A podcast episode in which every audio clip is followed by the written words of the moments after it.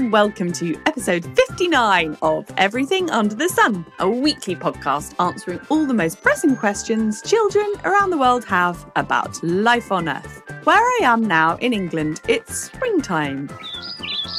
The fresh green leaves are out on the trees, and we've had lots of sunshine and blossom. So, our first two questions with one big answer are about buds and leaves. They come from Seraphina and Alex. Hi, my name's Seraphina and I live in England and I'm six years old my favourite things to do are playing with my friends at martial arts.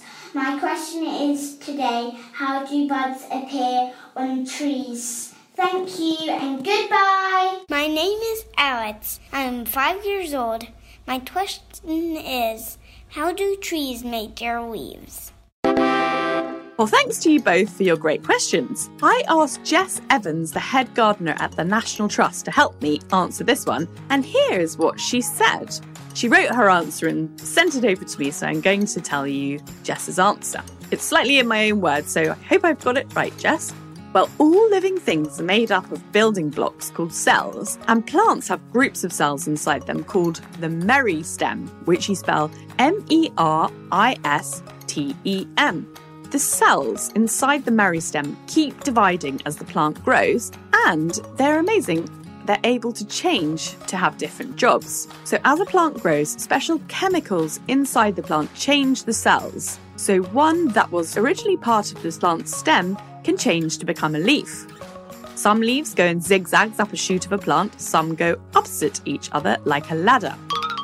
The shape of each leaf can change depending on where the plant is growing and what type of plant it is. There is a plant called lancewood from New Zealand which changes the shape of its leaf as it grows older. So when the plants are small, they have leaves like twigs, but when they're older and taller, their leaves are big and round and green. Why could this be? Well, people who've looked at this plant think it could be because there used to be huge big birds called moa living around these trees. And the trees were very clever and worked out that if they grew twig like leaves when they were small, the moa birds wouldn't eat them. And then they could make green leaves once they've grown too tall for the moa to reach and eat them. So that's leaves, but how about buds? Well, it's the same thing. Cells inside the meristem of the plant change from being in the stem and turn into buds. Most plants have buds at the bottom of their leaves. Some grow right away, sometimes they wait for a long time before growing. Buds can turn into leafy shoots to make a new branch,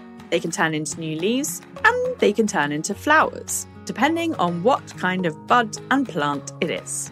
Whether the bud will produce a new shoot, new leaf, or a flower depends on the type of plant it is, the season, or where the plant is growing. Buds can vary hugely in size. The buds on a birch tree are tiny and pointy, whereas the buds on a horse chestnut tree are large, round, and very sticky. One of the most amazing things about plants is that because the meristem cells are always dividing and can change into different things, trees can make new leaves each spring and they will regrow if a bit of them is cut off. I hope that answers your question, Alex and Seraphina. And thanks so much, Jess from the National Trust, for sending me the answer. Our next question is about something people are planting lots of at the moment to grow new plants and trees. They are seeds. Here's a question from Elizabeth. Hello, my name is Elizabeth.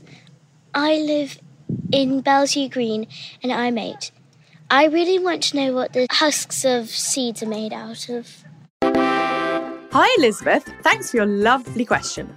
Well, to answer you, here is gardener and writer Alys Fowler. Over to Alice. Hello, Elizabeth. I'm Alys and I'm a gardener. Now, the seed husk isn't made up of just one thing, it's made up of many different things. Some of those are cellulose, lignans, there's starches, fibres, and lipids.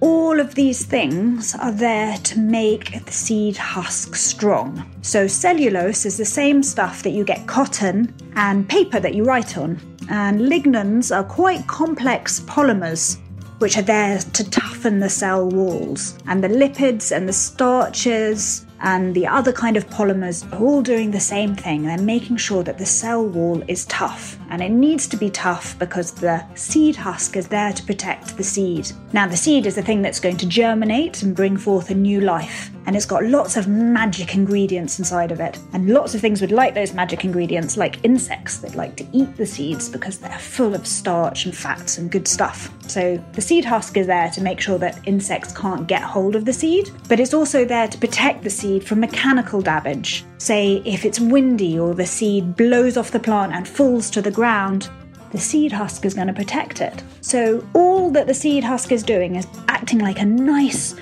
big, strong protective coat. And then when the seed is ready to germinate, the husk will fall off, the seed coat will swell, will burst open, and then that's when you get the first tiny little roots and shoots, and new life can start again. I hope that answers your question. Thanks so much for your great answer, Alys. That's brilliant. Well, I hope it answers your question, Elizabeth. And now for our third question, which comes from Anuradha. It's about blueberries. Over to Anuradha. Hi, I am Anuradha. I live in Old Amersham. I'm five years old, and why are blueberries skin blue? Hello, well, thanks for your great question. Well, although we call them blueberries by their name because they're kind of blue, if you look carefully, they're actually more of a deep purple. Blueberries have something in them called anthocyanin, A N T H O C Y A N I N, which you also get in raspberries, black rice, blue poppy flowers, and some colours of autumn leaves. It's called a pigment and it gives all these things their colour. I think the reason blueberries have this great purpley colour is so that birds and humans can spot them growing in the wild and eat them. Blueberries are very healthy with lots of vitamins in them. The blueberries want to be eaten so that then their seeds will be spread around by birds and other creatures in their poop. So then more berries will then grow from those seeds wherever they're dropped the next year. Have a look at a blueberry you have at home. You'll probably see it's not blue inside, but white, yellow, or even green. This is because there are lots of varieties of blueberries. Wild blueberries are usually bluey purple inside, but the ones we buy in the shops have been grown especially to be sold to us in the shops and have less of this anthocyanin in them than wild blueberries. There's a type of wild blueberry called a bilberry that is so deep purple that you only need a few to make a beautiful purple smoothie or turn your teeth purple. They're incredibly good for you because they have so much of the purpley blue pigment in them, the stuff that makes blueberries blue or purple. I hope that answers your question, Anuradha. Right, that's it for this week. A big thank you to Seraphina, Elizabeth, Alex, and Anuradha for this week's questions, and to Jess Evans at the National Trust and Alys Fowler for this week's excellent answers about buds, leaves, and the husks of seeds. A big thank you to Ash Gardner at House of Strange for the theme song and Audio Networks for all the lovely incidental music we use this week. Hope you all have a lovely week coming up with fun things to do while you're at home. Maybe you'll be able to plant something this week in a little pot on the windowsill or in your garden if you have one, or even out in the park if you go for a walk. Maybe you'll collect some leaves to work out what kinds of trees they're growing on and spot some buds about to become flowers or leaves. Remember to send everyone who doesn't know about the podcast a link to Everything Under the Sun and ask them to subscribe to the show. If you'd like to, leave a review and send me a question. To send a question, just ask an adult to borrow their smartphone, record yourself saying your name, your age, a bit about yourself, and send it in to me at molly at everythingunderthesun.co.uk. Thanks, everyone! Sending lots of love for a good week ahead. Thank you and goodbye!